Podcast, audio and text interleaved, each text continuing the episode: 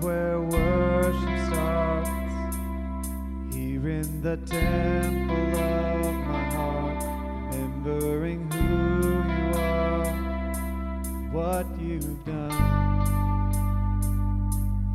This is your majesty, all I have tasted.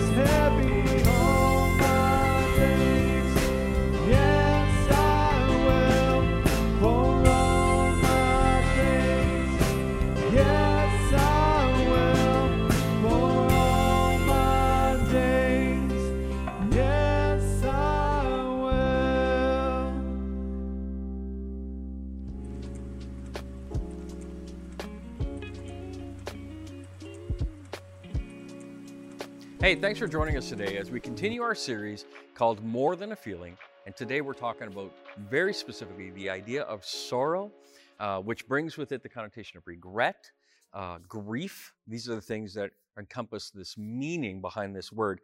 If you have your Bibles with you, I want you to turn with me to Genesis chapter 6, verses 6 and 7. Because in there, we have this language being used for the first time in terms of its Hebrew usage, right here in Genesis chapter 6, verse 6 and 7. Here's what it says. The Lord regretted that he had made human beings on the earth, and his heart was deeply troubled. So the Lord said, I will wipe from the face of the earth the human race I have created, and with them the animals, the birds, and the creatures that move along the ground, for I regret that I have made them. And then there's this encouraging piece of the passage in verse 8 that says, but Noah found favor in the eyes of the Lord. Let's pray together. Lord God, I thank you so much that we get to look into your word and study it and try to understand it at deeper levels. And so, Lord God, as we're looking into your word today, may we understand you more deeply. May we understand what it means for you to experience sorrow, Lord, and then what it means for us to be able to experience sorrow in relationship to you, and that we would turn our eyes towards you, turn our hearts towards you, turn our behaviors towards you in a way that glorifies you. In your name I pray. Amen. So, in looking at this idea of sorrow or grief, Webster's Dictionary talks about it this way. Sorrow, grief, and regret kind of mean the same thing. It's this idea of having this deep distress within our minds, right? So, it's the idea. So, sorrow, grief, regret, it's the concept of deep distress within our minds. Sorrow implies a sense of loss or a guilt or a sense of guilt and remorse. When you talk about grief, it implies this heartbreaking sorrow for some kind of immediate cause that's right in front of us. It's kind of like if you've ever been around parents who have lost a little one. It's like that. This deep, intense, heartbreaking sorrow. And regret implies this pain caused by some deep disappointment, some fruitless longing, or this unavailing remorse. It's kind of like the idea of the nagging regret of missed opportunities, of what could have been. And so when we're talking about this from Webster's Dictionary, it gives us these definitions. This is kind of how we experience things. This is how we define things in our own human experience. What we have a tendency to do is take these words, and the biblical authors did the same thing. We take these words and we try to humanize God with them in a way. And we call that anthropomorphism. Now, I know that that's a big word. And I think that one of the best definitions or outcroppings of this that I've seen is from Psychology Today, where they say anthropomorphism is the attribution of human characteristics or behavior to non-human entities, including animals. Some people are more inclined to anthropomorphize than others, but it's a very common way of perceiving and interacting with the world today. So this is kind of what I mean. You know, it's the idea where people, you know, maybe you know people who have done this, maybe you've done this, where you have a pet. And this pet, you try to indicate that it has taken on some characteristics of the owner, right? Oh, their pet is that way because the owner is that way, right? And like, so maybe the pet's a picky eater because the owner's a picky eater, you know? And so we anthropomorphize the pet, the animal. We make it more human-like, more like us. And the same is true of what we do with God. We tend to anthropomorphize God. And in other words, we try to explain him in ways that makes sense to our human reasoning, our human cognitive abilities as it relates to God.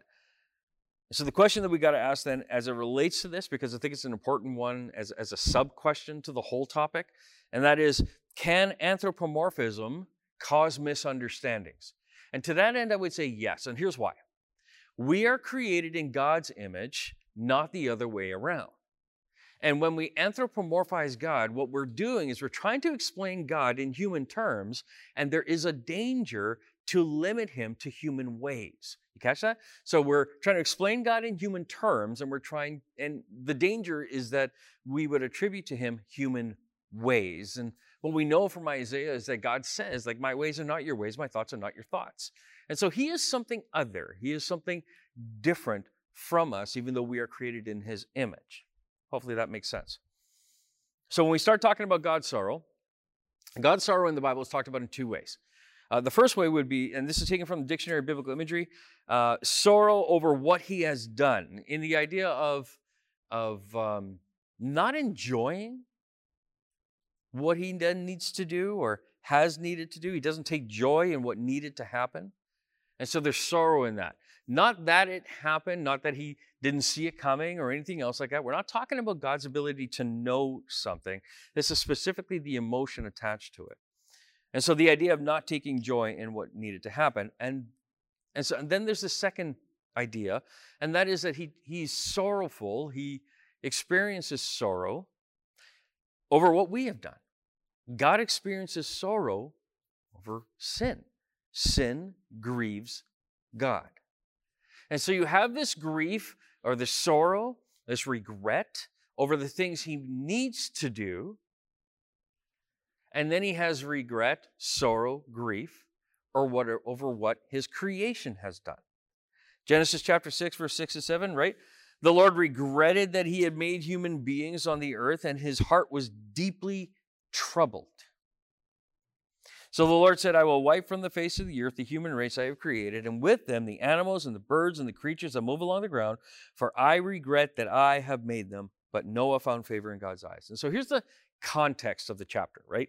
So in the first chapter, book of Genesis, we saw that God creates, and he creates good, right? Like everything is good. And as a matter of fact, when it comes to the creation of man, it says that man is very good when we deal with that. And so 10 generations later, like, let's understand this. Like, from the point that God created, and he creates Adam and Eve, 10 generations later, only 10 generations later, we find that sin has overwhelmed the world. As a matter of fact, Genesis chapter 6, verse 5 says it this way. The Lord saw how great the wickedness of the human race had become on the earth, and that every inclination of the thoughts of the human heart were only evil all the time.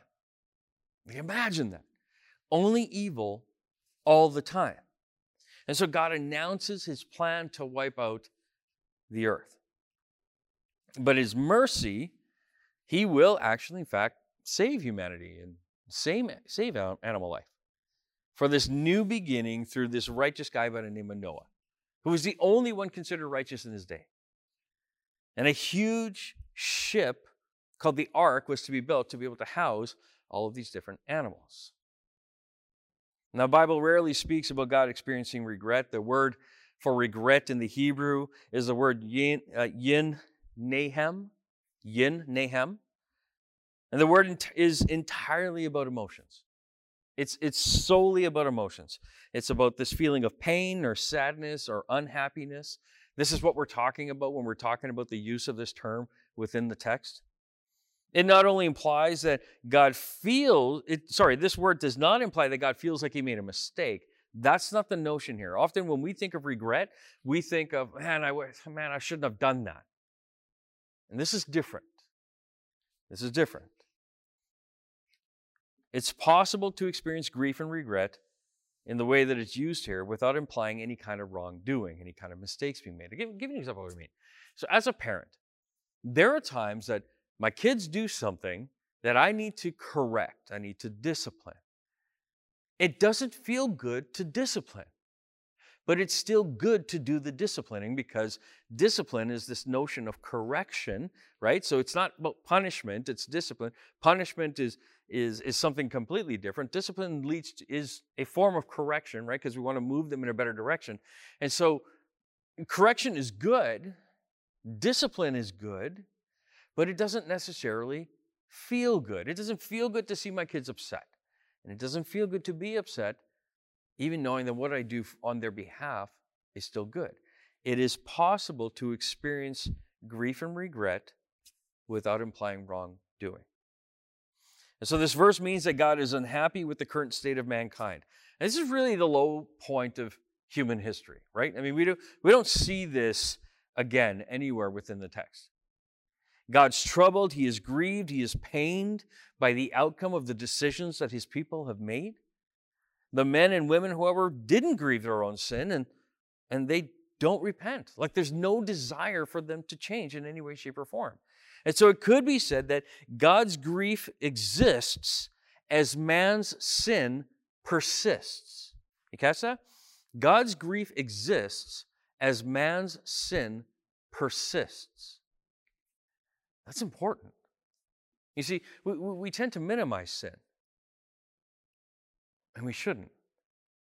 The notion of everybody doing it is not a good enough notion for us to dismiss the enormity of the meaning behind that sin. Sin is egregious to God. Sin is brutal, and so it grieves God, and his grief exists as man's sin persists. And so, if this is kind of the definition, the working understanding of God's grief, how do we see that then getting played out in everyday life, right? In people's lives. And so there's this idea behind godly sorrow versus worldly sorrow, you could say, or human-centered sorrow. Paul, in writing to a fairly young church in Corinth, this is a church that he obviously helped found, and giving a lot of instruction to. The church was founded by Paul, and it was a source of a lot of frustration for him over time. As a matter of fact, it's not actually even just Paul that Corinth frustrates. After Paul is martyred, after Peter is martyred, there's a guy by the name of Clement. Clement of Rome is what we often refer to him as. He was a disciple of Peter. And he actually even writes a letter to the Corinthian church, just coming at them hard for the ways that they're living and the ways that they're interacting with each other. And he even references Paul and Peter in his letter as people that we are to some extent, emulate in terms of their commitment to the Lord.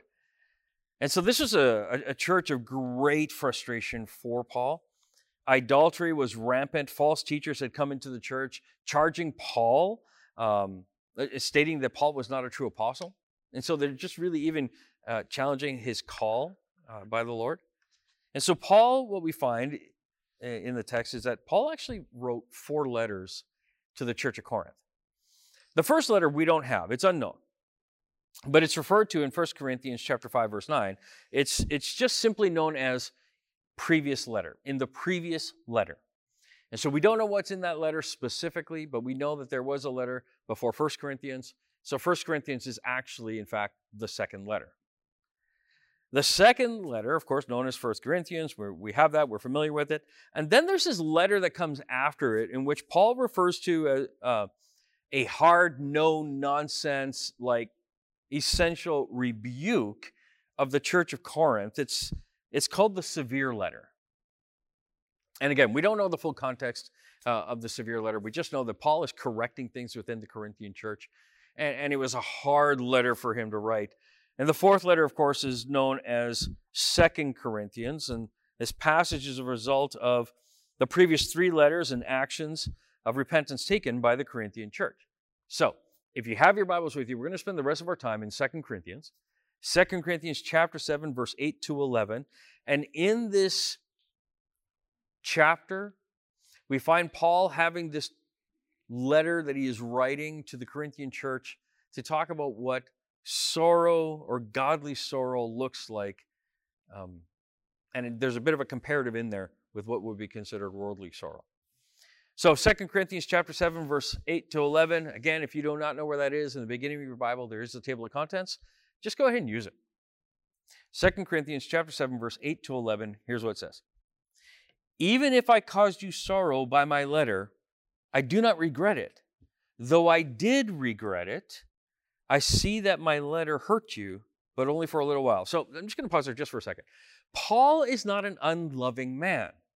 The idea of sending a harsh message to somebody or delivering a harsh message to somebody, it doesn't come from a place of being mean or being hateful or being despondent in any way. It's not a superiority thing.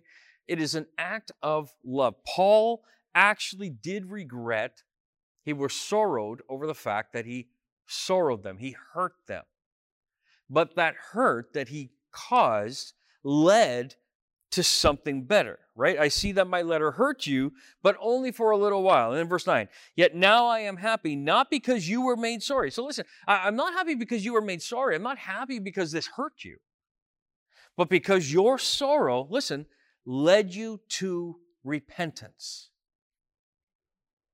For you became sorrowful as God intended, and so were not harmed in any way by us.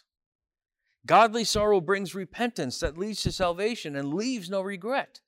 But worldly sorrow brings death. So you see what he does here, right? Like he says there's godly sorrow and there's worldly sorrow. Godly sorrow leads to repentance and leads to life, and worldly sorrow brings you to death, right? Verse 11. See what this godly sorrow has produced in you? What earnestness and eagerness to clear yourselves. What indignation, what alarm, what longing, what concern, what readiness to see justice done. At every point, you have proved yourselves to be innocent in this matter. And so Paul wants the Corinthians to realize that though he was hard on them, he doesn't regret it. Like it bugged him for a little while that it hurt them. But he doesn't regret it because it brought them to this thing called repentance. And this is exactly what a godly rebuke looks like.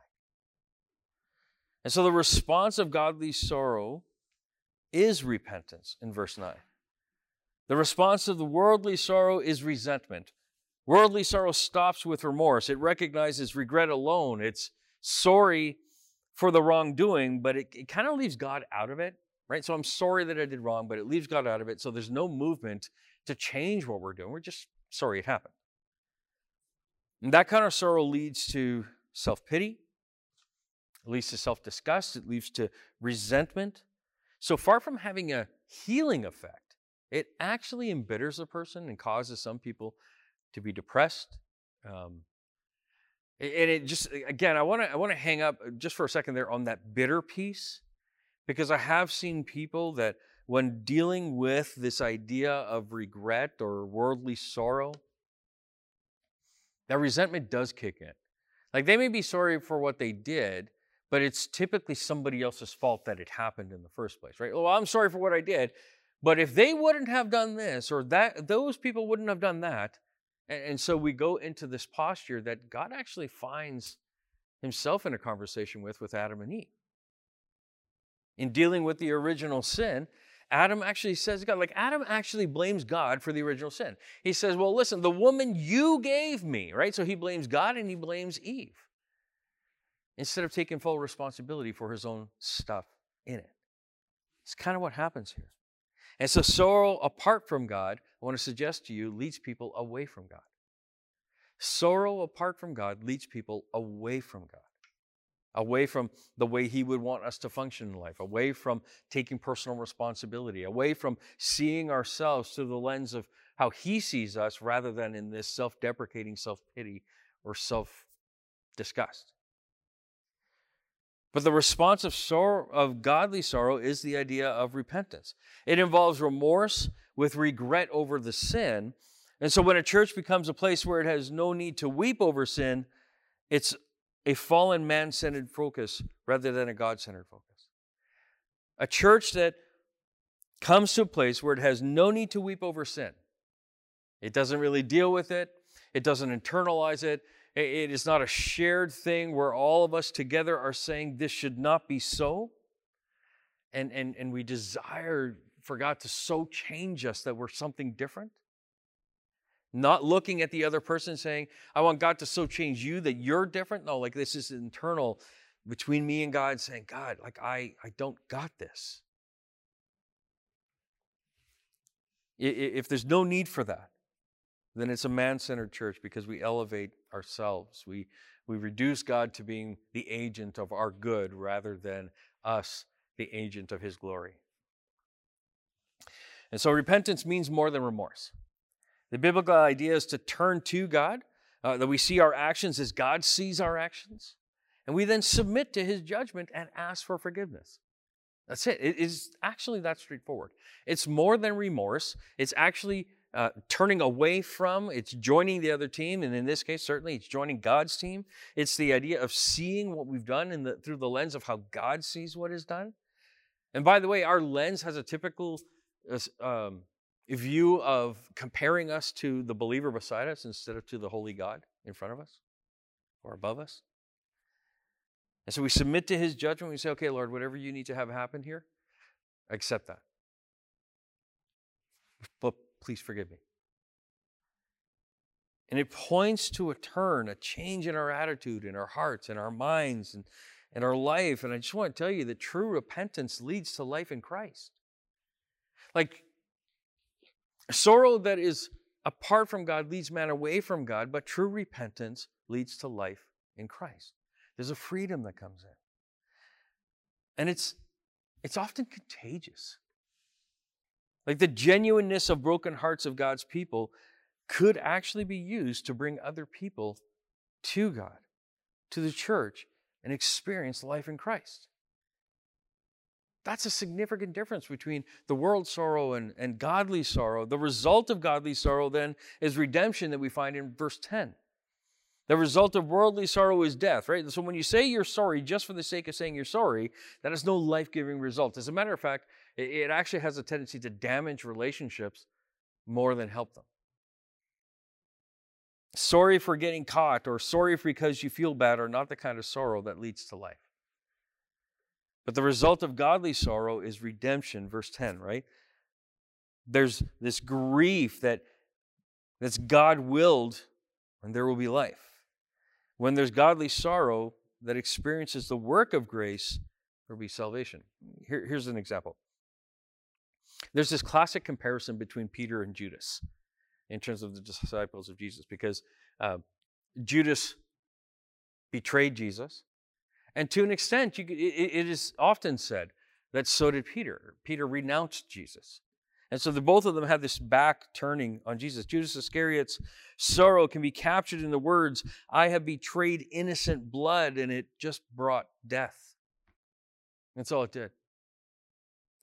Peter, who wept bitterly, may have taken a more painful route and met Jesus face to face.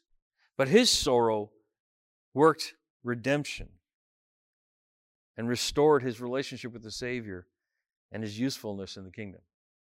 You see, the difference there would be Judas Iscariot's sorrow caused him to go to a place where he just so internalized everything, and he just hated himself. Like, woe is me, for I've betrayed innocent blood. And so then he just takes it all upon himself. He doesn't reach out to Jesus for it, takes it on himself, and ultimately ends up taking his life. This is literally sin that leads to death, sorrow that leads to death.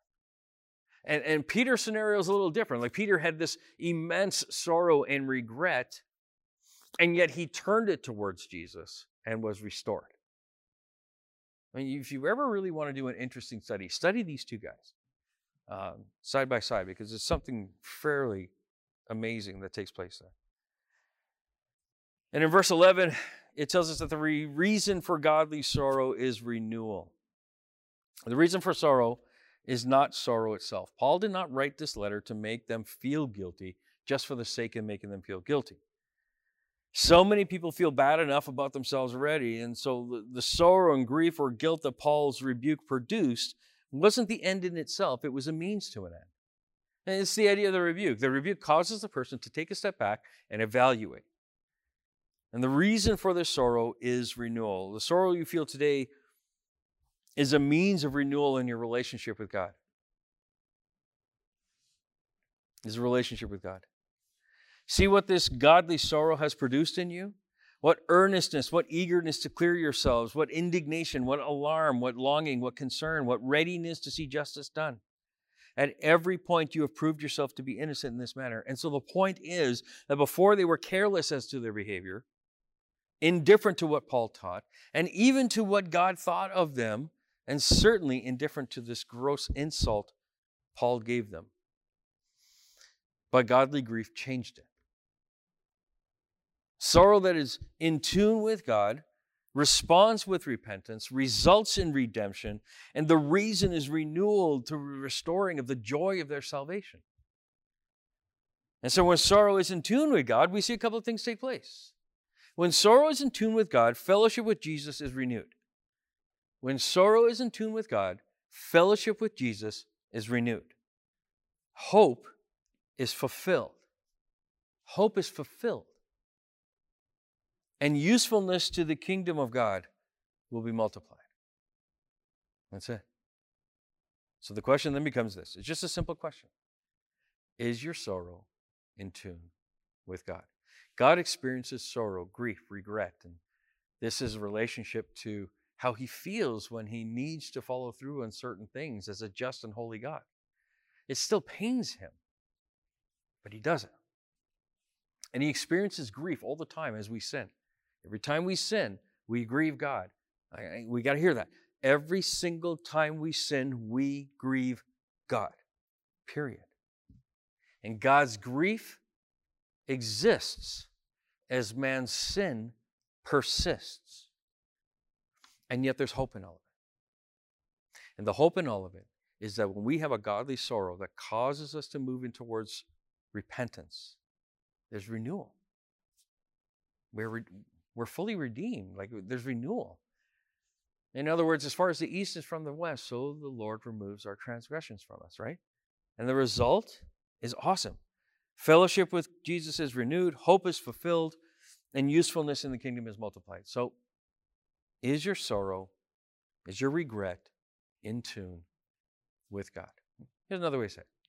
When's the last time you repented of sin? When's the last time you took a deep look at self? You looked at attitudes and words and actions and said, Lord, these aren't right in your sight. I repent. I want to leave my team. I want to join your team and be renewed. When's the last time? And if it's been a while, press stop, press pause, repent now.